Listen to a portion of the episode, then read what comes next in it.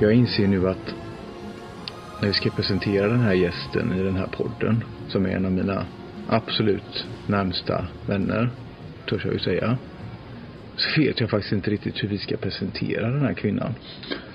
Alltså hon heter ju Eva Olsson men jag kallar henne för Eva Brogillen Och det tror jag resten av Göteborg också gör. Och eh, det ligger ju nära till hands att kalla henne för bagardrottning eller konditoridrottning. Tårtdrottning. Men egentligen, alltså jag inser det nu, vem är du egentligen? Egentligen så är jag inte varken konditor eller bagare eftersom jag är ingift i den här branschen. Så att jag är ju egentligen sjuksköterska i botten. Och slutade 79. Det är många år sedan. Och så startade min man då bageri Ingemar. Ja, min man. Och då blev det att jag jobbade hälften på natten och hälften i butik. Och då sa min chef på intensiven till mig att Eva, det här kommer du aldrig att hålla för. Du måste välja. Och på den tiden då så stod jag och packade upp bröd och så kom narkosläkare och så säger den ena narkosläkaren till mig Nu har du nog gått väldigt många steg nerför. Jag tänkte bara så här, vad pratar Vadå han om? nerför? Vad pratar han om? Nerför det här är ju liksom mitt nu. Nu ska jag sälja bullar. Och nu gäller det att sälja och, det, och de ska vara så goda så kön ska ringla sig ner för hela Aschebergsgatan. Hur gammal var du då? Då var jag 29. Men var det, då var det alltså Brogyllen som låg på Landala torg?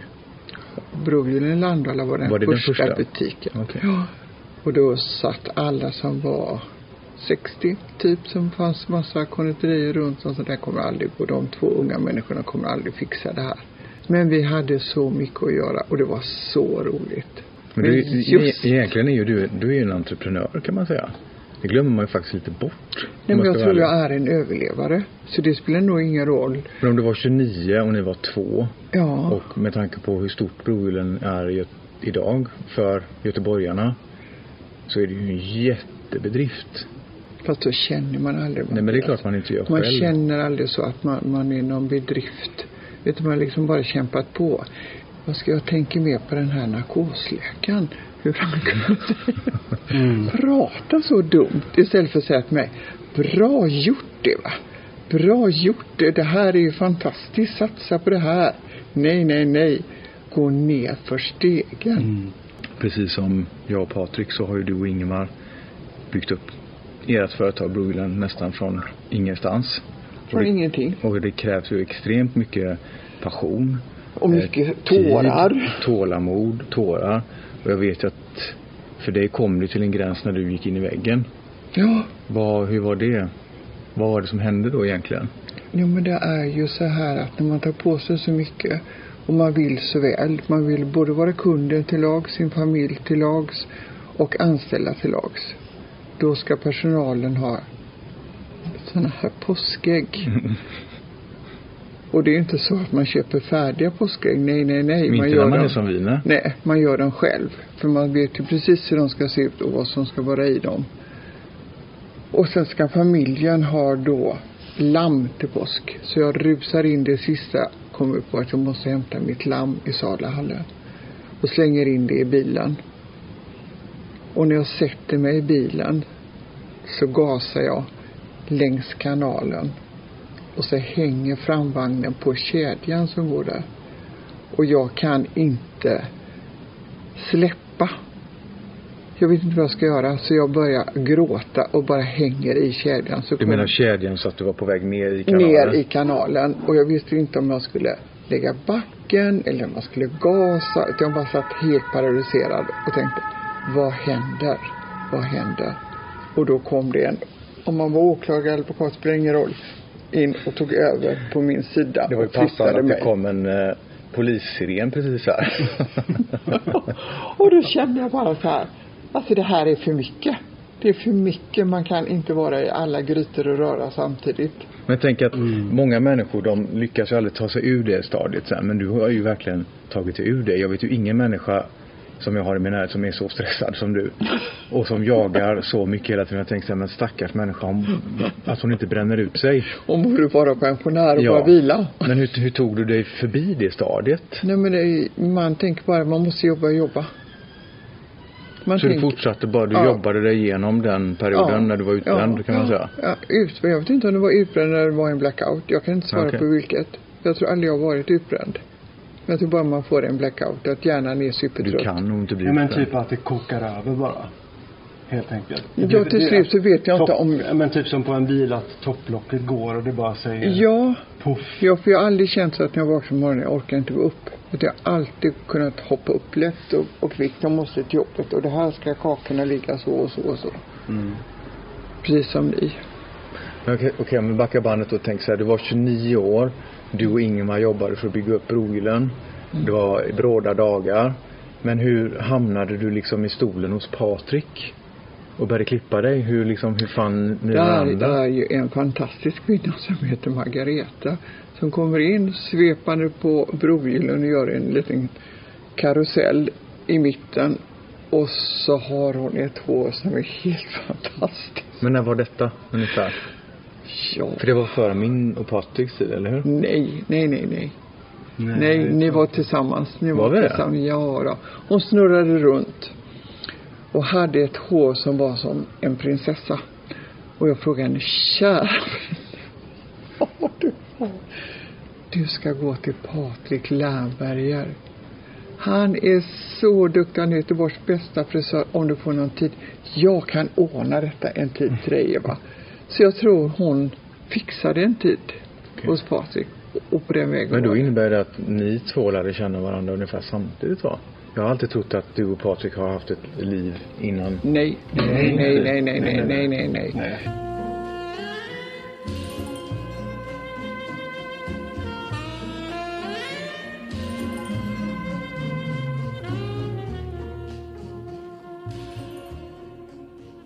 Häller upp lite te här, ska vi se. Vad är det för te du har? Ja, det är en fråga till dig Eva. Vad vi dricker för te då? Men först och främst kannan. Kannan är så vacker. Kannan är så fin så jag orkar inte. Nej. Berätta. Den här kannan är ett mästerverk. Både i utförande och i färg och form. Och ändå är det jag som har slått sönder locket vill du påstå. Ja, men jag får nog säga att jag använder aldrig den själv. Tror du fortfarande att det är jag? Någon är det. Ja, det är inte jag. Det kan vara jag när jag har diskat den. Men låt den få upp sig. Men vi dricker... Berätta om kannan. Ja, men kannan är vad kannan är. Alltså är det väl att väl? Ja. Och dyr som attan. Och handgjord. Mm. Och han gjorde och dyr som attan. Jag har varit i den butiken i Paris. Mm. Och jag är förundrad för de, de tar ju den här leran i Paris. Okej. Den finns ju bara där. Och inte i, i Paris väl? Det kan ju inte finnas lera i Paris.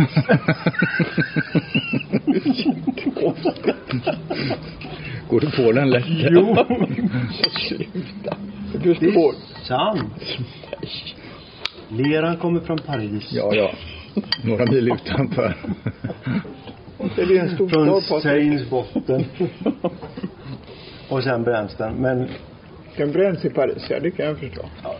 jag lägger mig inte. Det är din Nej. kanna. Det är din Ja. historia. Nej, jag kan inget om kannan. Jag kan, köpte kannan för jag tyckte den var otroligt vacker. Köpte du den i Paris? Nej, det köpte jag nu i Göteborg. På artilleriet var det va? Mm. Kan du inte berätta vad det är för te vi dricker då? För det är vansinnigt gott. Just nu så äter jag en underbar blåbärspaj som jag tror är Mattias paradrätt. Och till detta dricker vi då Earl Grey ifrån Brogyllan. Just det. Mm. Organic och great till och med. Ja. Nu är inte jag så noga med det här organic. Nej, nej. det låter ju bra i alla fall. Det låter bra och är lite tröttsamt. Jag håller med dig. Men vad är det som är så gott egentligen? Är, det att, är det att vi sitter här i Frankrike och dricker det? Är det kannan eller är det teet? Eller vad är det? Jag tycker det är vansinnigt gott. Det är jättegott. Mm, Jag men- tror det är det här lilla Evas lilla magiska franska spö. Nej. Som du alltid har när du har en liten eh, bjudning Men eller om te du... är nog en sällskapsdryck. Och jag tror att det beror på sällskapet när man dricker te. Och kanske lite på pajen vi äter. Pajen är ju... Alltså det här. Om vi nu hade kunnat haft jag vet inte. Men den här smakupplevelserna med den här vaniljsåsen är ju som ängladryck. Och då kommer den från Änglasås. bagarnas drottning själv. Som vadar i bakverk dagarna i ända på broilern. Det är ändå ett ganska bra beröm. Just därför kanske man är extra kritisk. Och det kanske är därför man märker hur du anstränger dig och gör det yttersta.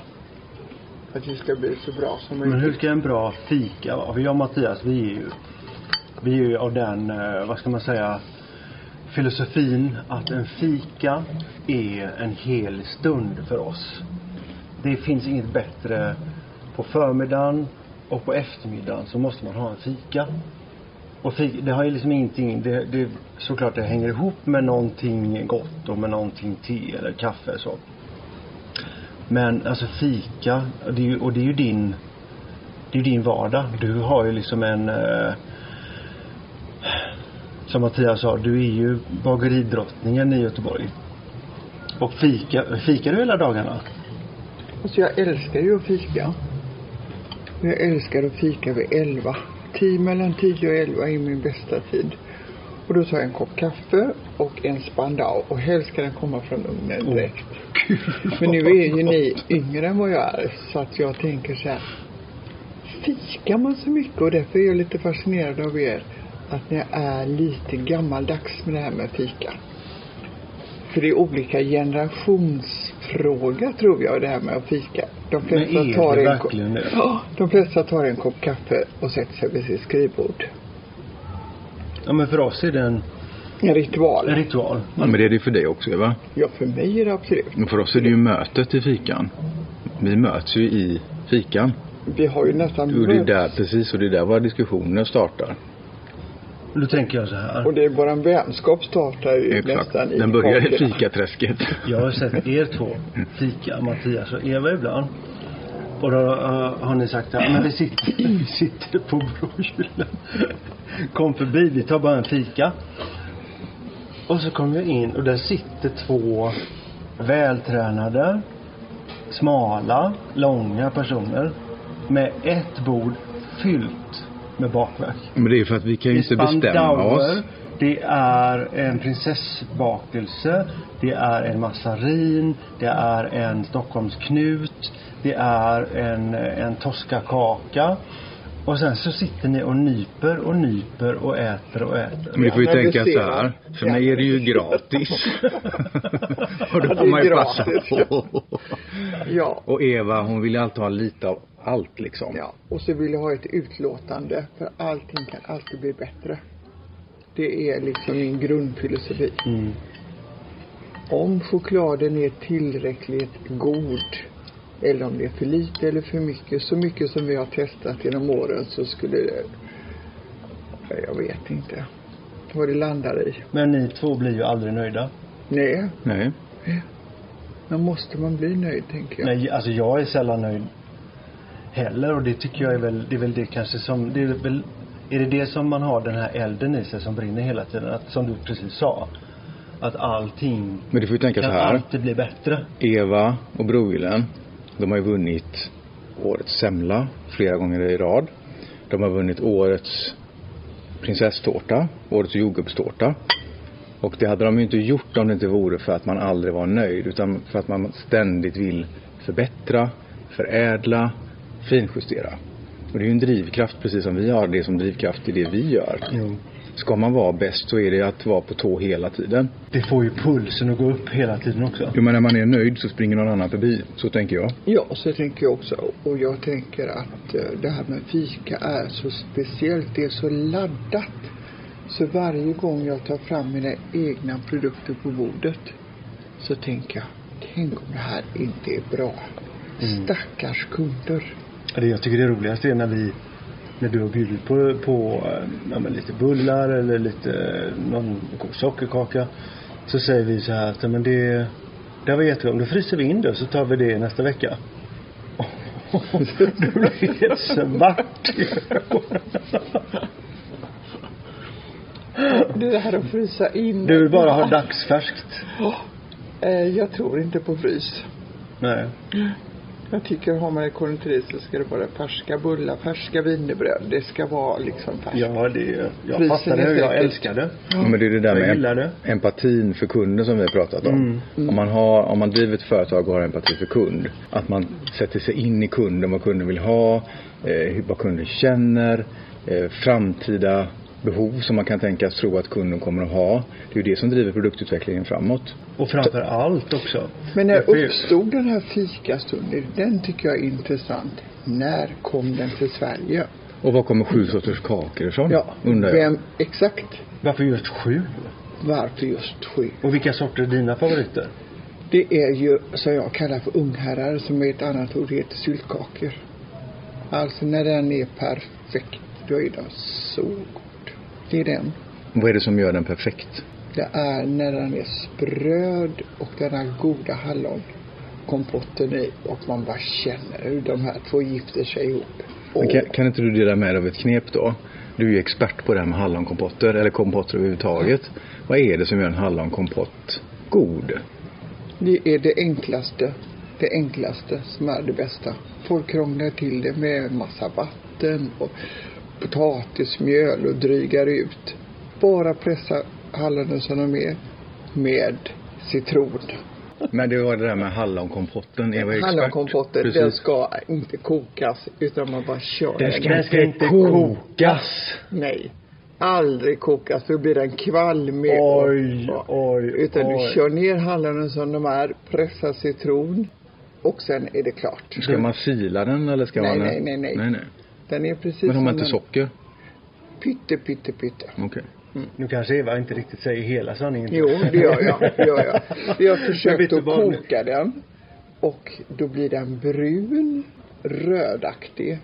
Och den är kvalmig, den smakar lite barnmat och man känner, nej, den ska vara fräsch. Mattias, minns du när vi var i Florens? Mm.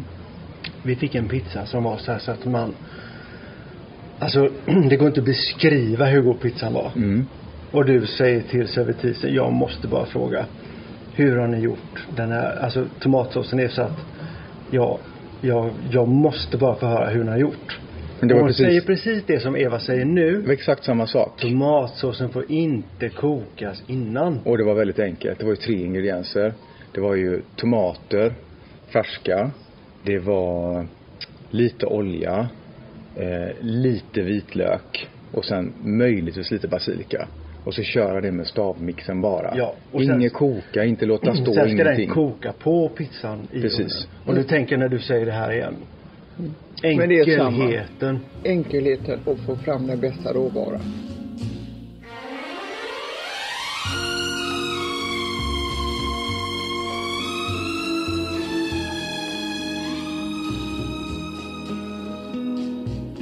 Okej, det. men backa tillbaks då till, jag, jag älskar det här med sju sorters kakor. Du ska inte fråga mig om sju Nej, men- nej, men- Jag vet faktiskt inte var den kommer ifrån. Nej men, men inte Men kan det. du jag vill, på en sån här snurra som du är så himla bra på? Ja, men Fast jag vill bara veta egentligen. Jag tror bara att sort? hemmafruarna skulle visa sig på styva linan för varandra. Och därför skulle det bakas många olika sorter för att visa att se vad jag kan, vad jag har råd. Jag vet inte om det var på 40-50-talet de här sju sorters kakor kom. Jag vet inte. Spännande sånt där i alla fall. Men alla har väl den kakboken hemma? Men Mattias, att- vad är din, vad är din, eh, Vad är din bästa vad är din kaka? bästa kaka? Men jag håller nog med Eva där. Det får nog vara en ungherre. Mm. När den är bra så är det fantastiskt. Mm. Den här spröda, smöriga kolasmaken ihop med den här friska, lite Jag syrliga får inte hallonet. smaka mjöl. Nej, och det Nej, gör ju väldigt mjöl. många. Ja. Och inte gammalt. Nej. För det är lätt att de smakar påse. Men era smakar ju alltid. Påse ja, men Ja. vet du vad det är? Nej. Om man packar småkakor varma, ljumna, de måste vara kalla. De måste Sen vara- försluter man. Kalla. Ja. Och där kan det bli brist i ledet. Mm. Vet du vad jag har för favorit? Nej. alltså jag älskar småkakor. Tyvärr är jag sån där också så jag kan ju glömma av mig så jag kan ju trycka i mig. Men gjorde vi inte väldigt goda ingefärskakor? Jo, de är inte dumma du. De är inte dumma. De har jag alltid tänkt. De De, är- är supergoda. Ja, där har jag till och med lite morotsmjöl äh, i dem. Så. Morotsmjöl? Så jag fel nu? Ja. Du menar nypamjöl? Förlåt, jag menar nyponmjöl. Nu är det kvällen. Men det kanske inte är dumt med morotsmjöl. Jag tänker på morotskaka. För det blir en sån här liten, liten vass grej på tungan. Nej, en av mina favoritkakor är ju faktiskt de här schackrutorna. Ja. Och fy trodde ni skulle säga. Men Ja men de kan torra. också vara lite så här Torra, mjöliga. Och så smakar det aldrig någon choklad. Bondkakor. Bondkakor är gott. Åh Åh. gud vad gott. Med grov, eh, är det hasselnöt eller mandel? Det, det är mandel. Mandel. Man vill backa bandet till en annan sak. För vi pratade förut om att du älskade att ta det här 11 kaffet med en färsk Spandau. Ja. Jag tror inte alla vet vad en Spandau är. Kan inte du berätta vad det är? Nej, berättar du. Och jag vet knappt själv. Du har ju tjatat För mig är det ett wienerbröd. Ja. Men jag älskar hur du alltid gör saker och ting förtrollade. Så när du säger Spandau så spelar jag ju med såklart. Jaha, du är en sån luring. Ja. Men då tänker jag, en spandau för oss det är ett rund äh, wienerbröd som man lägger vanilj och pistage och så knyter man ihop det i mitten som en ros och så fyller man på med vanilj och pistage in i ugnen. Ut kommer det ljuvligaste av det ljuvligaste. Men nu har de börjat att fuska. För att nu är de, lägger de det i en form så den stiger upp som en sån här värsta blomma. Och som en paj nästan. Ja, som en paj och jag är inte så förtjust. Jag gillar när det får liksom sväva ut. I sin Vem egen gillar form. inte det? Och sväva ut, Och sväva ja. ut. Det är väl ditt andra namn, sväva ut? Men jag älskar verkligen era Spandauer. Spandau, nej. Fast det är så sällan ni har dem bara. Ja, men Det där fraset. Fraset ja. fraset, Mm. ja. Fraset. Fraset är inte dumt alltså. Nej. Men det är inte. Men jag tycker det är så, så kul. Vi pratar ju om... Men att Mattias är så mycket för det här fika, det, det tycker jag är helt fascinerande. Ja, du, du, du, Alltså- du, du förstår inte hur du är på vårt kontor. Alla är ju, eh, som tur är, väldigt intresserade av träning också. Men alla blir ju in, invigda i ritualen att Fika. fika. Och det är, det är viktigt. Det är till och med så att några hos oss, de gör nästan lite, lite vi vet att de gör narr av oss. Ja, de skojar mycket om oss. Och det är säkert mycket parodier. om mig och Mattias. Men fikat, det, det är heligt. Det är som i Japan med den, den, en teritual Mm. Just det. så är det här för oss att eh, släpp jobbet. Vi måste, eh, alltså både jag och Mattias men framförallt jag älskar att skratta väldigt mycket. Mattias älskar te och bullar väldigt mycket. Och det är en väldigt bra kombination. Tre, men alltså från tre till eh, tio minuter. Köra en fika. Skratta lite, fika lite och sen tillbaka till jobbet. Men det är ju- Fyllt på med energi. Det är lite som med meditera. För tänk så här. När man är på en arbetsplats. Man är olika individer med olika personligheter. Och sen jobbar folk med olika saker. Någon kanske har ett jobb som är väldigt socialt. Man pratar med folk, man skrattar. Någon sitter kanske och väldigt fokuserad på Excel-ark. Och behöver liksom skärma av sig. Och då är man liksom på lite olika frekvenser på arbetsplatsen. Mm. Men när man samlas i köket kring fikan, helt plötsligt så enas man. Helt plötsligt så landar alla på samma nivå och samma frekvens. Mm. Och i det så kan man ju mötas. I det så kan man börja prata på samma nivå. Och nu vet jag vad du håller på med. Men försöker man göra samma sak utan fikan, Mm. så är ju inte folk mottagliga. Vet du vad det kallas det du gör nu? Nej. Teambuilding. Men jag har ju varit på era fika på kontoret. Då kan man ju tro som de, de flesta att de lägger upp påsen och så skivan och nej, nej, nej. Här ska fina fatet fram. Allt ska vara sådär lite petit och det ska verkligen vara på riktigt. Det ska vara vackert, det är ett vackert porslin och det läggs upp vackert. Då blir det ju en ritual som även de anställda hos er Ja, men det ser. vet ju du också Eva, att det tar inte längre tid. Nej, men de flesta om de går in på kontor så tar de sin bulle och så går de och sätter sig Ja. vid sitt skrivbord. Och så mumsar Men de att där. göra den här fina uppläggningen och man dricker eh, te ur, eller kaffe ur eh, antingen då eh, rörstandskoppar eller ur en... Eh, Swedish Grace har vi på jobbet. Ja, Swedish Grace. Eller en eh, Royal Copenhagen. Som du också har. Du har kristallglas och du har Royal Copenhagen-serie blandat lite vintage, blandat med lite Astrid Men har du berättat Man om din bygger eh, porslinssamling? Nej. Nej, det ska vi inte göra Det heller. tar vi ett separat Nej, för då får vi inbrott. Så det ska vi aldrig berätta om. Åh, Vi kan berätta om din istället. Om de, de får ta din inte Kära sköna, det är så fint. Men i alla fall, jag tycker det också är i och med att vi älskar, älskar fika och som jag sa förut så älskar vi att träna väldigt mycket. Det är ju faktiskt väldigt mycket så i träningen som vi lärde Känna, känna dig. Ja, absolut. Tiden bara passerar. Nej men, men, eh, men Oavsett, ja, var men träning och bak? Oavsett Mm. så är det ändå det här med eh, att hitta gemensamma nämnare. För mig och Mattias är ju skönheten i livet väldigt viktig och det är ju samma för dig. Och att få, dem, få alla de här pelarna i livet i balans. Det är ju det som vi kallar för beauty distilled. Att man njuter av en fika, man går och yogar, man tar sina promenader, man kör sin löpning, man, jag vet att vi har, har ju en personlig tränare tre, fyra gånger i veckan. Du har personlig träning tre gånger i veckan plus yoga plus promenader. Och mycket av det här för att man ska kunna njuta av livet. Att inte känna skuld, eller skam och skuld när man äter någonting. Exakt. Att kunna njuta fullt ut. Men kanske också att förlänga livet, tänker jag. För vi är ju ganska levnadsglada alla tre och vi vill ju leva så länge det bara går. Ja, det var ju en journalist som frågade mig bara, hur gör du när du äter? Jag älskar semlor. Jag kan äta en semla varje dag. Oj, oj, oj, sa hon. Ja, sa jag, för det är som en balsam på själen. Men du kan ju det för du tränar varje dag. Ja, men jag hade nog inte tänkt så din- ändå. Nej. Men då, nej, men jag tror bara det att sötsaker och en kopp kaffe. Det är något speciellt. Ja, det är inte dumt. Vi är ju så olika generationer. Det är ju nästan tre generationer. Mattias är yngst, så kommer du och så kommer jag som äldst. Jag tränar ju för att jag ska orka vara med så länge som det går. Jag är nog lite knäpp där för jag, har, jag tänker aldrig på hur, hur gammal jag är. Jag tänker fortfarande att jag är 28. Ja, Och där så har jag och det liksom tänker jag samma också. Ja, och du är, är ju i den åldern du är och du tänker 28. Mattias han tänker du tänker 18 va? Nej, men jag tänker också 28. Jag tror många tänker 28. Man har fastnat där lite grann.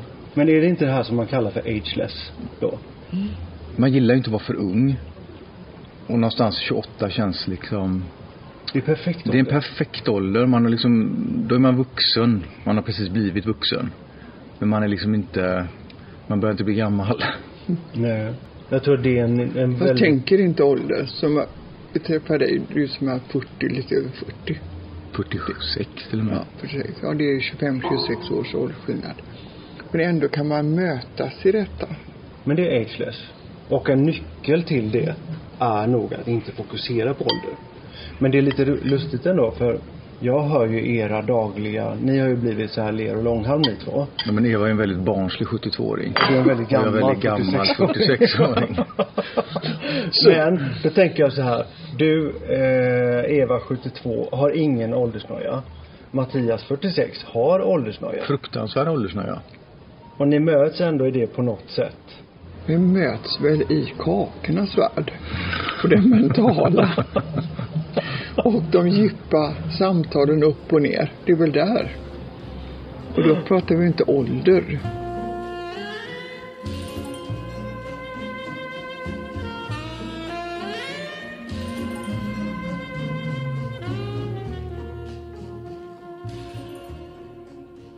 Någonting som är, är också en nyckel till ageless är just det här att vara så otroligt nyfiken som du är. Och jag kan känna igen mig mycket i det också för att jag är ju också, eller i alla fall, Men vill jag, tro att jag är nyfiken på framtiden. Men nu när vi sitter så här i Frankrike och så är det ju många då som frågar som kanske är bara 57, 58. Hur kan du åka med dem till en strand och jag har dig i bikini och visa upp dig. Och då tänker jag, jag har aldrig tänkt så. Inte jag heller. Men vem tänker så? Nej men det tänker om beauty och skönhet, då ska, måste man vara perfekt För att det där för att är- resa för att med er. Det är där du har kommit längre än alla andra för du har förstått att vi inte är sådana överhuvudtaget. Och då kan jag också berätta en lite rolig grej. När jag Ja. kom hem en dag och Mattias eh, bättrade på din färg lite grann hemma i Mm. vårt kök. Och du sitter i bh. och Mattias står i kortbyxor. Och det pratas högt och lågt. Och det är, eh, man ser förbi allt det där. Du har ingen, du har ingen noja i det. Men du har ju lite mer noja Mattias. Jag har ju massa nojor. Jag har nojor överallt. Det är så jobbigt när man vill vara perfekt. Men du är ju perfekt. Men jag tycker inte du är så nojig, faktiskt inte. Tycker du inte det? Nej, tycker jag inte.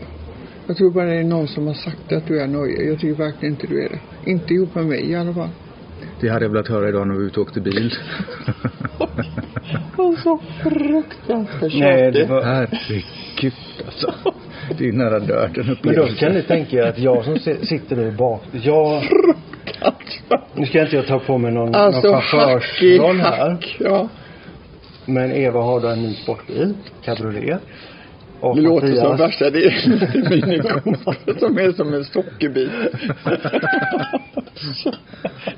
Och Mattias som sitter i högersätet, för, eh, passagerarsätet och inte har körkort. Och jag som sitter i baksätet och, och Har körkort. har körkort och älskar att köra. Får liksom bara helt tyst lyssna på det här skådespelet i framsätet. Men jag kör bra ändå Patrik. Där till slut kör huvudet in i sidorutan. För du tror att den är upp, nedvevad. Nej, jag tror inte det är nedvevad. Men vad trodde du? Du körde ju bom hörde jag bara. Han tjatat i en hel timme om hur jag kör för nära vänster, kör för hög, jag har brytningsfel. Eh, Jag, igen, du borde egentligen vill han säga, du borde inte köra bil, du borde ställa den på gården. Och så kom vi i den här smala passagen In i in, i de franska gränderna. Franska Då gränder. säger han så här, du har så mycket plats på höger sida. Titta på din vänstersida. Och då tittar jag, då är det rutan i den här lilla bilen. Boom! Vad sa du då? Vad sa jag? Jag hörde precis vad du sa. Vad sa jag? Fan vad du tjatar. Och jag tittade på Mattias, han var alldeles tyst. Och så tittade du på Patrik så började gapskratta. Jag skrattar, jag skrattar, jag skrattar, jag skrattar. Så jag visste inte vad jag skulle ta vägen. Jag satt där bak som en liten sardin. Så roligt. Men det är där man, jag tänker också så här. Men han, det är samma på jobbet Ja, men- kan jag tänka mig att han är. Att han tjatar. Fan vad du tjatar. Han har väl ingen som säger så. många av våra kollegor skulle nog kunna nyttja den där frasen. Vet du vad? Jag bryr mig inte om det. Exakt. Det är fem öre. Och det, brydde du om henne? Nej. Nej. Han, han blir nog mer chockad. Men hon bryr sig inte heller Patrik. Fast det, det är det som är lite kul. Men jag tycker återigen att vi, kom, att om vi kommer tillbaks lite grann till det här då med Fika. Nej, men eh, faktiskt med eh, ageless och att ni då med 30 års åldersskillnad eh, är så bästis och bundis att man till och med kan svära åt varandra, man kan skratta åt varandra och att det är en nyckel till vad ska man säga? Alltså skönhet låter alltså så konstigt när man använder det för vi, vi vill ju att när en människa känner sig snygg känner sig vacker, känner sig fin så är den också det. Och om någon börjar prata för mycket om att jag känner mig så gammal, jag känner mig så tjock, jag känner mig så fel. Då är det faktiskt bara det man ser. Men du pratar ju aldrig om det. Och du, du pratar faktiskt väldigt sällan om det också. Och det är ändå Det är ju här det är så, det är så kul att mötas i det här ageless eh, att man kan faktiskt, man behöver inte prata ålder. Fast jag och Eva vänskap. har aldrig sett åldersskillnaden. Nej. Vi- mö, vi möts i något känslomässigt som ligger väldigt, väldigt djupt. Som synkar väldigt, väldigt bra. Jag tror inte vi ser varandra riktigt Jag egentligen. tror inte vi ser Lyssnar ni på varandra överhuvudtaget? Jo, Jo, det vi gör vi. lyssnar, lyssnar över, fast vi ser inte de yttre attributen. Nej, och det, Det är där Det är tror jag där är hemligheten. hemligheten. Eftersom mina väninnor säger, hur kan du gå i bikini till dessa vältränade killar? Och det är då jag tänker, "Men jag har aldrig tänkt så. Men det är också när vi väl ser de yttre attributen som vi kan vara ganska så hämningslösa. Du kan ju Ja. säga till mig så här, du den där färgen, var den så bra på dig tycker du? och jag kan säga till dig, men hur har du målat dig idag Eva? sträcket upp och sträcket ner. Eller, och vi tar det inte personligt. nej men det är så obetydligt samtidigt som det finns där. Men hur ser din eh, skönhetsrutin ut? Jag önskar den skulle vara enklare än vad den är. Förstår du vad jag menar? Ja, jag förstår Ja. vad du menar. Ja.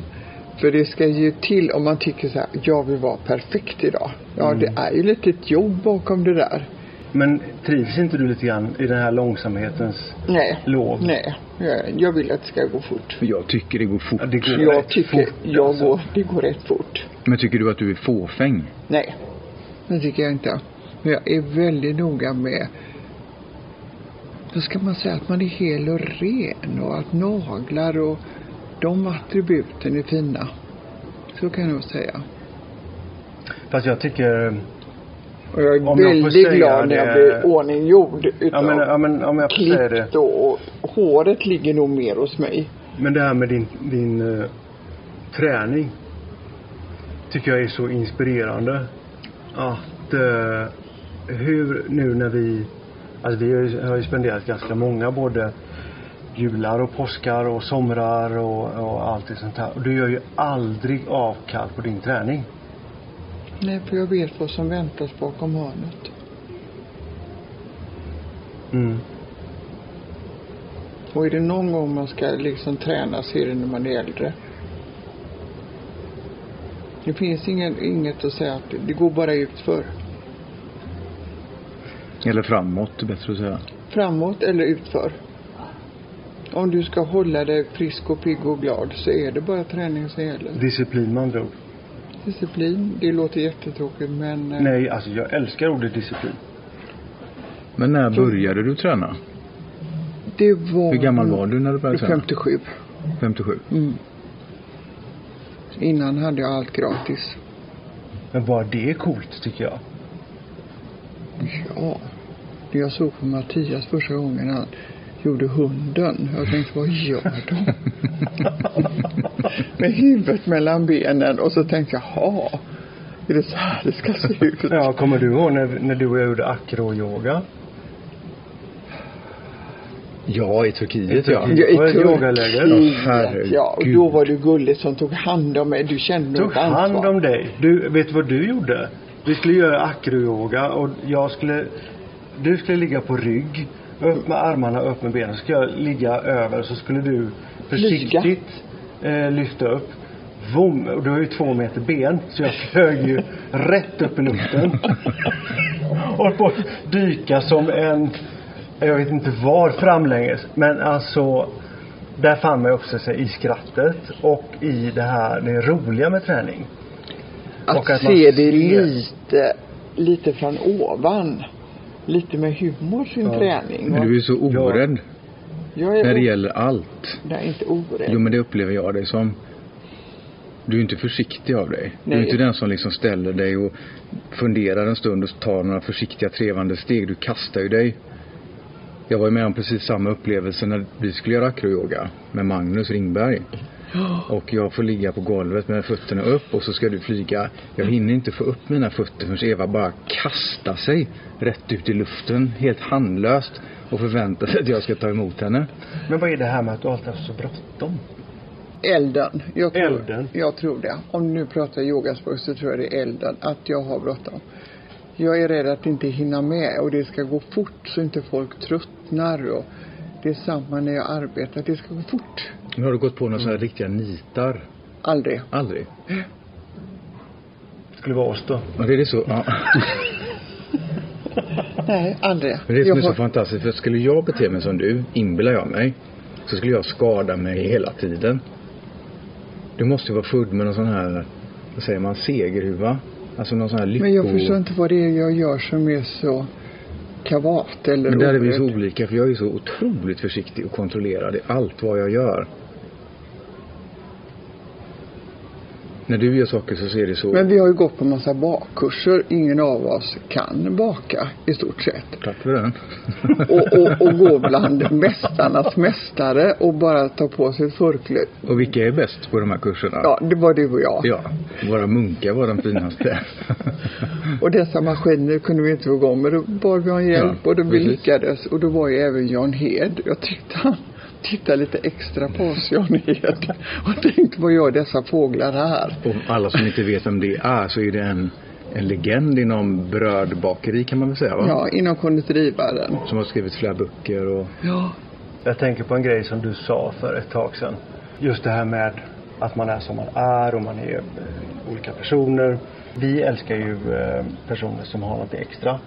Och vi tycker att du har någonting extra. Du Extra, extra, extra. extra, extra, extra. Väldigt inspirerande, väldigt rolig, snabbtänkt, lite Tourettes ibland. Du säger saker som blir så här, bom, oj vad sa jag här? Den kan vara jävligt väldigt, snarstucken också. Men då sa du så här. Jag har, jag har som att jag har, jag är mig själv men jag har två fåglar. En som sitter på varje axel. Och så har vi tre en dialog i hela dagarna. Vad var det du menar med det? På något sätt så tror jag att alla har en fågel på axeln. Men du har ju massa fåglar hemma, har du Ja. tänkt på det? Jo, men jag älskar fåglar. Men samtidigt så är det en börda att ha dem på axeln. De flesta har en, jag har två. Men vad är det de gör de där två fåglarna? De pratar. Vad säger de? De säger ju till mig att det där borde du inte ha sagt och du borde inte ha gjort så. Och istället för att gå upp klockan sju så borde du gått upp klockan sex för då hade du hunnit allt det här som du förväntar dig. Och därför har jag så bråttom. Det är en snäll och en dum. Jag tycker att de är jäkligt tjatiga bägge två. De är, ja jag vet inte. Det är ett gnäll från morgon till Men kväll. de flesta skulle ju sagt att man har en fågel som är god och en som är ond, men du har liksom två Två som... jävlar. Jag är en svart, en rejäl som sitter fast riktigt ordentligt. Mm. Och du har ju också fåglar. Eller du har en. Det känns som jag har flera. Och de hackar och hackar och hackar och hackar och hackar hela tiden. Dagen ända. Och Patrik då. Ja, men jag tror vi har fåglar på axeln. Alla. Fast, fast alla ser dem, ser dem inte. Eller tänker inte Jag på tänker dem. inte på dem. Det är bara ett brus som stör. Och kan man liksom dämpa det lite grann och nästan få tyst och få, få en, en bättre dialog med sig själv. Men det, Så är- blir det det då man skapar, det är då man blir en skapande människa. När man får tyst på de här fåglarna. För när de här fåglarna kacklar så är man ju som att man är i en fågelbur själv. Mm. Men jag bara funderar på hur gör man, hur gör du för att få tyst på de här fåglarna? Jag För hänger en jag duk över. hänger en duk över. Och tänker nu räcker det. Nu är jag så Men då kan du, då är du så stark så du kan tala om för dem att nu får ni ge er. Och så ja, tar du fast det ur det. någonstans så tror jag att alla vet vad som är rätt och fel. Men du har inga så här verktyg så att du behöver göra vissa saker? Nej, jag att- bara säger så här, nu orkar jag inte, nu orkar jag inte lyssna på er. Nu är det bra. Igår var Jag har märkt på dig Mattias, när du får dina att tystna ordentligt. Det är när du dansar. Men det är det jag menar. Jag kan inte tala om för dem att de ska tystna. Du måste jag måste göra göra någonting. någonting. Ja, det är samma Och alla har ju olika saker som man behöver göra för att försätta sig i ett tillstånd där man kan börja skapa. Och för mig är ju träning en sån sak. Yoga kan vara en sån sak även om man inte yogar så mycket längre. Eh, Men framförallt dans. Mm. Och dansen liknar ju väldigt mycket yogan för att det är väldigt svårt att göra något annat när man dansar eller när man yogar. För gör, försöker man tänka på något annat så tappar man ju bort sig fullständigt. Och när man har varit på ett yogapass eller ett danspass då är man ju i ett perfekt tillstånd för att kunna skapa den där fantastiska hallonkompotten eller göra den där underbara makeupen eller komma på den där fantastiska nya produkten som man vill göra. Mm. Eller Det- känna sig lättad. Mm. Att känna sig fri och endorfinerna sprutar i kroppen och alla fåglar är borta och man bara känner en total frihet. Men en del människor kommer ju till en punkt i livet där man inte längre behöver eh, någonting, ett verktyg för att försätta sig i det tillståndet. De kan göra det ändå. De behöver inte dansen, träningen, yogan eller vad det är för någonting. Utan de kan bara liksom få de här fåglarna att försvinna. Puff. Det kan inte jag. Inte jag heller. Men det är kanske där som, i och med att vi alla tre, tränar så mycket. Alltså, trä, trä, alltså fysisk träning med kroppen. För att vi har upptäckt att det är ett väldigt bra sätt att fokusera vår, vårt eh, inre på en, eh, en få det i, i balans, en, eh, få, få tyst på de här Jag vet inte varför man vill få till, jag tänker mer att man är en känslosam person. Det, det är på något annat, det är ett djupare plan fåglarna sitter på. Jag tror inte alla har fåglar. Vet ni att jag har fått en fågel på axeln på riktigt? Och den, åh, den är så otäck. Jag sitter i Paris och min kompis Helen ser på mig att jag ser lite konstig ut och jag ser ju ögonvrån att det är en svart prick som börjar närma sig mig. Och då kommer det en stor, stor fransk Paris-duva och flyger in på vår uteservering och så sätter den sig på min axel med klorna rakt in i min kavaj. Den gick inte att få bort. Den satt som en staty på min högra axel. Men blir du inte rädd? Jag fick ju panik. Jag vill inte ha den här stora fågeln på min axel. Och folk runt på uteserveringen blir ju, de skrattar ju och blir förskräckta på samma gång. Servitörerna kommer med näsdukar och viftar och ska få bort den. Till slut så fick de ta en, en sprayflaska med eh, vodka och spraya Oj!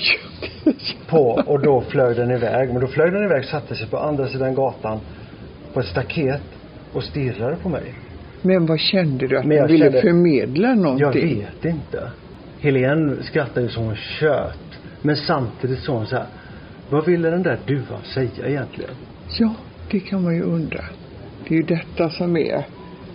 Och du det där jag är pratar lite ju om din morfar blandad. i, i fåglarnas värld. Men det var ju för att vi kom överens om när jag var liten att när de dog så skulle de visa sig för mig som koltrastar. Och det har satt sig så, så att varje gång jag ser en koltrast så tänker jag om det är mormor eller det är morfar. Och det är liksom, det sitter på något sätt i mitt undermedvetna så benhårt. Och det mest fantastiska är att vi går i skogen varje dag. Och du säger varenda gång som ser en koltrast. Ja men det är jag lustigt att jag... Varenda. Det här är mormor eller morfar. Jag är inbillar mig också att de, de är lite orädda runt mig koltrastar.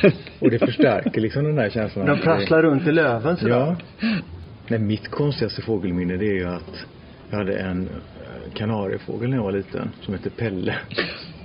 Och jag egentligen gillar inte jag den här fågeln speciellt mycket men när den dog så bara den försvann. Jag undrar var den tog vägen. Så gick det några månader och kom min pappa upp från källaren. Då har han stoppat upp den här fågeln.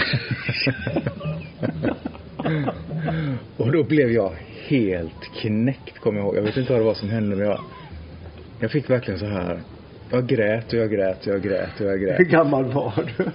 Men kanske men 10, 11 kanske. Känslig ålder. Ja. Men Jag har alltid undrat, hur, stopp, hur stoppar man upp en fågel? fy, jag vill inte Nej, jag vill tänka inte på det. veta. Vad, vad gör man? Nej, jag vet inte. Ja, usch. Jag förstår inte vad det var som fick honom ens. Jätteäckligt. Tänk de stoppar upp sina hundar och har Nej men sluta. Men han gjorde det så jättefint. Jag undrar om inte min mamma kanske har kvar den hemma. Den satt liksom på en liten pinne på en sån här liten platta. Och såg ut precis som gjorde när den levde.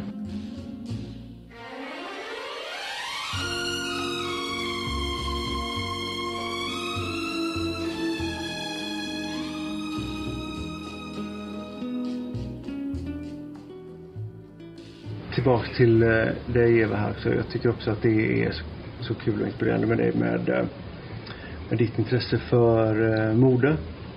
Ja, men din, den här fingertoppskänslan för vad som är eh, alltså tidlöst, trendigt eh, mode och du, du är väldigt bra på det här eh, långsamma modet och har ju dina favoritmärken såklart. Hur, hur, hur kommer du klä dig nu i höst? Jag tror inte att det kommer att bli som det har varit. Det kommer inte bli någon höst. Nej, jag tänker att, att man tänker på ett annat sätt idag. Man tänker att konsumera mindre och ha kvalitet och färre plagg och ha dem länge. Så tänker jag. Jag tänker att du är, när det gäller mode, precis som du är som person. Du är väldigt orädd. Du är väldigt impulsiv. Och precis som du bara kan kasta dig ut nästan för ett stup så kan du bara gripa tag i ett plagg. Och så har du den där fantastiska förmågan att det blir så jäkla bra. Jag, Jag tänker, jag skulle aldrig kunna klä mig på det sättet och jag ser det i bilder. Mm. Mm. Men det är ofta när man är med dig så känns det ju som att det händer där och då. Det känns ju inte som att du liksom har gått och funderat nej, och nej, ältat jag funderar och inte så mycket tänkt, på klädinköp. här? Nej. Ja, ändå blir det så Fast du vansinnigt är väldigt coolt. bra. Du har ju tränat upp dig. Så du vet ju, du ser. Och det är ju inte att du är liksom, du är inte glamorös i stilen om vi ska få våra lyssnare att förstå. Utan det är ju med att du är lite avantgardistisk. Ja, så Eh, kan man ju väldigt tycka det. personlig. Men inte på något sätt konstig. En rolig förklaring kan man väl säga så här. Vi skulle iväg på en, eh, en restaurang. Och du säger men gud, åh jag måste tänka vad jag ska ta på mig ikväll. Jag vet. Och så kommer du ner och så har du en, en brun vad ska man säga, lite, alltså säga volangkjol låter Mm, fel. mm, mm. Det var alltså en, en matt, matt kaffebrun zigenarkjol. Så, så kan man Typ kalla det. Singoalla. man. Singoalla. Ja. Och eh, ett stort Valentino eller Alaya bälte. Valentino. Valentino och så en eh, bärs blus uppknäppt med eh, som var, ser ut som en herrskjorta typ. Och sen skulle vi iväg och vi fick för bråttom så vi fick ju ta cyklarna. Och Mattias tar ju en cykel, jag tar en cykel och vi hoppar upp på pakethållaren. Och åker på pakethållaren i det här och vi skrattar så vi tjuter Ut i trafiken ut i dessutom. trafiken. Och vi var så, såklart sena till restaurangen. Men det är där man ser, om man då cyklar bakom där, man ser den här kjolen fladdra och håret Fladdra. åka lite ostyrt och eh, skjortan uppknäppt och ett par platta sandaler. Och det, det är en stil som är väldigt, eh, jag tänker det är så här lite fransk, bohem, dansk, Köpenhamn, bohem, tidlös elegans. Är det det- något som är genomtänkt? Fast jag tänker inte Jag riktigt sk- måste så. avbryta där för vad jag tänker det är ju att nu låter det som att det här var planerat. Men jag vet ju att Eva har överhuvudtaget aldrig tänkt att hon ska ha de här sakerna tillsammans. Hon har inte köpt dem tillsammans. De är köpta vid helt olika tillfällen. Men ändå är det saker som hon i stridens hetta rafsar ihop bara. Och får till på ett sånt där fantastiskt sätt så att man bara undrar hur gick det där till? För fem minuter sedan så sa du att du inte hade någonting med dig och ha på dig. Och så hittade du de här sakerna i garderoben och får ihop en outfit som är 10 poäng. Det är ändå en förmåga, måste man säga, som inte alla har. Och som du inte nog är medveten om att du har själv. Jag tänker inte så. Jag tänker inte själv på det viset. Jag tänker mer, jag tror det är där vi ser varandra. I, i konsten, i förpackningar, i färg, i inredning, i allt det som är skönhet, i dukning. Vi behöver inte tjafsa så mycket, utan vi ser. Nej. Jag tror bara man har det, eller också har man det inte. Men du har det lite extra, kan man säga då. Tycker jag. Har du aldrig funderat på att jobba med eh, någonting inom eh, mode? Jo, om jag hade varit 40. Varför inte nu? Nej, men vem, vad, vad ska jag göra när jag är 70? Du skulle kunna starta ett, eh, ett Instagram, Instagramkonto med eh, din inspiration. Du kan starta ett Pinterest-konto. Jag vet att jag har pratat om det, men du jag skulle kunna känner... bli fotograf. Du fotar ju fantastiskt bra. Jag förstår att det, det, det är så lätt att man Fast det är det som är så coolt med Eva. Jag som känner henne så väl, jag vet ju det här så därför säger jag det. Hon gör ju saker för sig själv. Exakt. Hon gör ju ingenting för någon annan. Nu menar jag inte att hon är oempatisk men hon klär sig inte för någon annan. Så kan vi säga. Många kvinnor vill ju klä sig för Behaga. männen. Precis. Ja. Och jag har aldrig klätt mig för männen, för jag känner bara, jag klär mig för mig själv. Och jag tror att ska man ha ett Instagramkonto som du säger så måste man ha den drivkraften att man vill visa upp det här för andra och göra andra göra det tillgängligt för andra människor. Du har, verkar inte ha riktigt den Det är väl lite grann ditt och dilemma ibland Mattias. att Att vi vill alltid att allting ska bli mer. Har du tänkt på det? Många gånger så träffar vi ju många människor. Vi ser att de är duktiga på någonting. Så Ja, Vill ni pusha dem? Ja. pushar och pushar. Till att öppna eget. Ni borde göra det här och gör detta och gör detta. Istället för att bara låta saker vara. Ja, Mm. jag får verkligen jobba med mig själv där. Jag med. Jag ser möjligheter i allt hela tiden. Ja. Precis som jag ser skönhet i allt hela tiden. Och jag har kommit på mig själv att jag försöker pådyvla andra människor den känslan. Och den vill inte andra Och den vill inte alla ha. Nej. Men det är väl också väldigt skönt med dig. Du har säkert alltid Ja, men varit jag så. tänker också men, på Mattias med inredning. Jo, jo, jo, precis. Men, Jag men, men- men ja. om man tänker som, som din, din livserfarenhet som du har då som 70 plus att det är väldigt skönt att landa där att säga nej jag vill inte det. Jag vill inte göra det, jag vill inte göra det för jag vill göra det här. Men det har nog tagit väldigt lång tid. Det är ju inte någonting som man har familj och företag och barn. Då kan man inte säga att jag inte vill utan då, då kommer man ju alltid sist i tåget. Mm. Det är först när allting är färdigt som man kan sätta sig själv i, i första rummet. Jag tycker inte jag gör det riktigt men jag borde... Nej, du borde nog göra det ännu mer tror jag. Men jag såg ju i morse när vi satt eh, innan frukost när vi tog en kaffe och du satt och bläddrade igenom eh, Loeves eh, höstgrejer eh, grejer och eh, vi såg att oj, deras butik i Barcelona. Och med en gång, och det tycker jag är också väldigt coolt med det, då tittar du på mig så här, ska vi åka dit? Mm. Tåget, det tar två timmar. Jag kan köra bara att vi startar en sån här och det är inte så här, ja det kan vi göra om två veckor. Nej, det är typ, ska vi åka i eftermiddag? då, då tycker om man nu pratar gillar det. ålder, om man nu pratar ålder så en som är 70 ska inte tänka mode. De ska tänka barnbarn. Säger Man ska- vem? Ja men det är ju så i Sverige. Det är lite fult att vara 70 och tycka om kläder. Man ska inte tycka om det. Man ska tycka om blommor, man ska tycka om trädgård, man ska tycka om mat. Att tycka om mode, det är man lite fåfäng. Men upplever du att du får, att du får kritik för ditt eh, intresse för skönhet Ja. och för mode? Ja, det har jag nog fått sen jag var 15 kanske. Har det blivit bättre eller blivit sämre?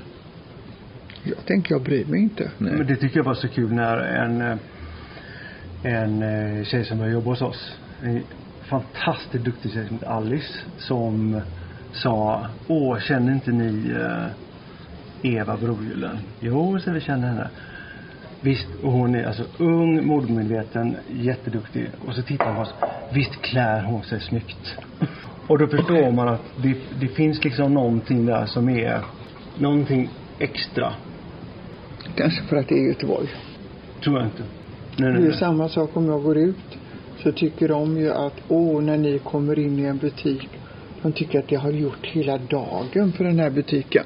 Upplever du att du får någon kritik för ditt stora och genuina modintresse och var kommer den kritiken i så fall ifrån? Det tycker jag är jätteintressant, framförallt att ställa den frågan till en kvinna. Kritiken Mm. kommer ju inte från män. Nej. Nej, kritiken kommer från kvinnor. Och vad tror du att det beror på?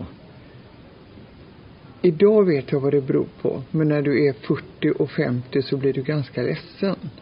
När du får det bakom ryggen. Såklart. Ja, och då kan man bli sårad. Då undrar man alltid varför ska jag bli drabbad? Då är det lyxhustru och det är ditten och det, är, det går väl bra för dig och det är så här. Och då känner man väl, idag känner man att jag har slitit ihop till mina pengar själv Mm. så hårt. Så jag har rätt att klä mig precis som Mm. jag vill. Men har du- fått dig att känna dig ytlig till exempel? Eller hur, hur tänker du kring det? Eftersom jag inte dömer andra efter det yttre så har jag aldrig känt mig ytlig. Det var väldigt fint sagt. Ja, så är det. Faktiskt. För jag som känner dig vet ju att det inte handlar om yta för dig. Utan det är ju en, en kärlek och en passion. Ett intresse. Precis. Jag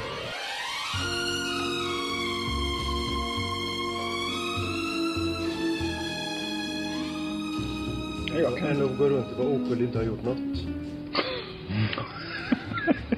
Så kan man inte säga. Väl? Jag tror att det är mer spännande att vara skyldig. Känner ni att det är mycket mygg? Det är det jag menar. Ja. Ja. Känner Mm. ni det? Nej, nu är Jo. de inte på mig. De är jättemycket på mig. Mm. Hör ni? Det blixtrade. Det är världens konsert. Det har ljusgrejer på himlen. Hör ni? För det är återgå, jättevackert. Det är väldigt vackert. Det är någon sån här sorglig trumpet. för att återgå till kakan. Så tror jag att det är svårt att baka med choklad. Känner jag du vi så? ska Mm. återgå till det här samtalet om sju sorters kakor. Vi fick aldrig riktigt svar på Var Det- kommer sju sorters Nu, kakor ifrån? nu har ju inte vi slått upp detta. Men Jag, jag, vet kan, vad det är. jag kan ju tänka mig att de ville, efter kriget, ville visa. Säg på styva linan. Ja, Jag tycker det är så roligt att du, att du hittar på. ja, men jag är en sån person. När jag inte vet svaret så tänker jag till lite grann och tänker så här. Det kanske kom till på 40. 40-talet, sju sorters kakor. Det låter ju bra i alla fall. Ja, så tänker jag. Det finns en, eh, en väldigt berömd serie, seriefigur, en, en berömd skådespelerska, eller en, en, en berömd figur som eh, gjorde det mest berömda kafferepsgrejset. Det var faktiskt Pippi Långstrump. När Tommy och Annikas mamma bjöd henne på kafferep. Då gjorde hon alla fel. Jag kan inte gå in på exakt vilka fel, för det vet jag inte. Men jag vet att hon gjorde alla fel förutom ett. Och det gjorde hon fullt rätt. För hon slutade med tårtan i alla fall. Jag tror till och med hon doppade hela ansiktet i tårtan för hon letade efter rosen. Eller den jordgubben som var i mitten. Men eh, tillbaka till kafferepet då. Så läste jag att eh, det var redan på 1700-talet som det Oj. började. Ja. Och eh, det var långa tider som var förbjudet med kaffe i Sverige men efter fjärde kaffeförbudet så blev det tillåtet att alla fick dricka kaffe. Det är då Eva ska säga nu, men det var ju det jag sa. Ja. Men jag tänker så här. Är det inte lite roligare ibland att hitta på eget? jo men det är Pippi Långstrump-varianten. Så tänker jag. Då var det i alla fall att det här sju sorters kakor, det kommer ifrån att det får aldrig vara mindre än sju sorters kakor. Vad står sju för då? Nej men det var, det var, det finns en väldigt eh, tydlig etikett, eller väldigt tydliga etikettregler runt kafferepet. Och den, en av de tydligaste reglerna är att det får aldrig vara mindre än sju sorters torra kakor. Då får man inte räkna med den mjuka kakan. Man får inte rä- räkna med vetebröd och inte tårta. Men detta det- känns ju väldigt svenskt. Det, Det är, ju... det är svenskt. Ja. Ja, och då var det också så att, att på det här kafferepet så var det eh, mest kvinnor. Och det handlade väldigt mycket om att samlas och eh, Gnälla. männen sa att det handlade om att skvallra. och framförallt skvallra om de som inte var med. Men det var också eh, att faktiskt lära ut saker. Att lä- lära sig saker och lära ut saker. Det handlar väldigt mycket om att hjälpa varandra med barnuppfostran, att, eh, om hemarbete, om ja, men allting. Man utbyter erfarenheter. Men se där, det är Runt därför här. jag och Eva fikar så mycket. Mm. Det är, ju- vi byter erfarenheter och lär varandra. Jag Även om lär- jag lär dig mer. Jag tror att du är väldigt imponerad av mina kokonster. Även om jag aldrig kommer till spisen. För den är alltid upptagen. Selma Lagerlöf har till och med skrivit en bok Om om kaffe. kafferepet och dess regler och etiketter. Efter den gången hon i Värmland blev bjuden på ett kafferep. Och hon kände så här, jag är ju den mest prominenta gästen på det här kalaset. Så hon stegar fram till kaffebordet och alla kakor. Var på värdinnan ropar, stopp Selma, det är inte du först. Oj. Den starkaste regeln på ett kafferep är att de gifta kvinnorna börjar. Och det är om det är drottningar med eller om det är nobelpristagare som i det här fallet. Så, så står det inte de högre i rang än en gift kvinna. Men då gör ju du rätt Eva, för du är ju alltid först i fatet. Ja, men jag vet inte om jag är först i fatet. Men jag är i alla fall väldigt snabb. Ja. Men det känns inte så modernt med fika-fika. Förstår du vad jag menar? Mm.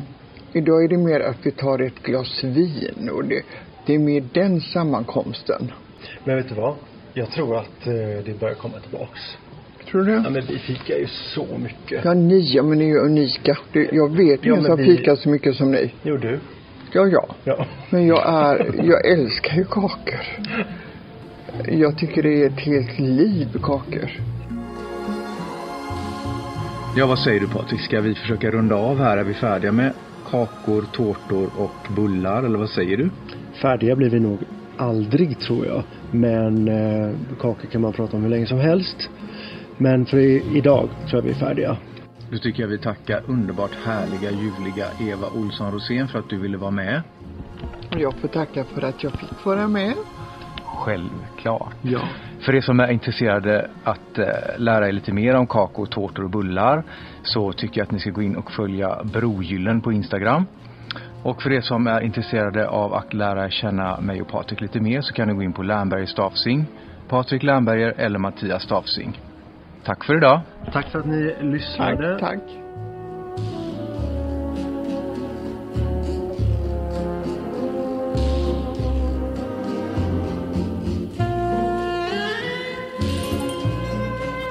Thank you for listening to this Polpo original. You've been amazing.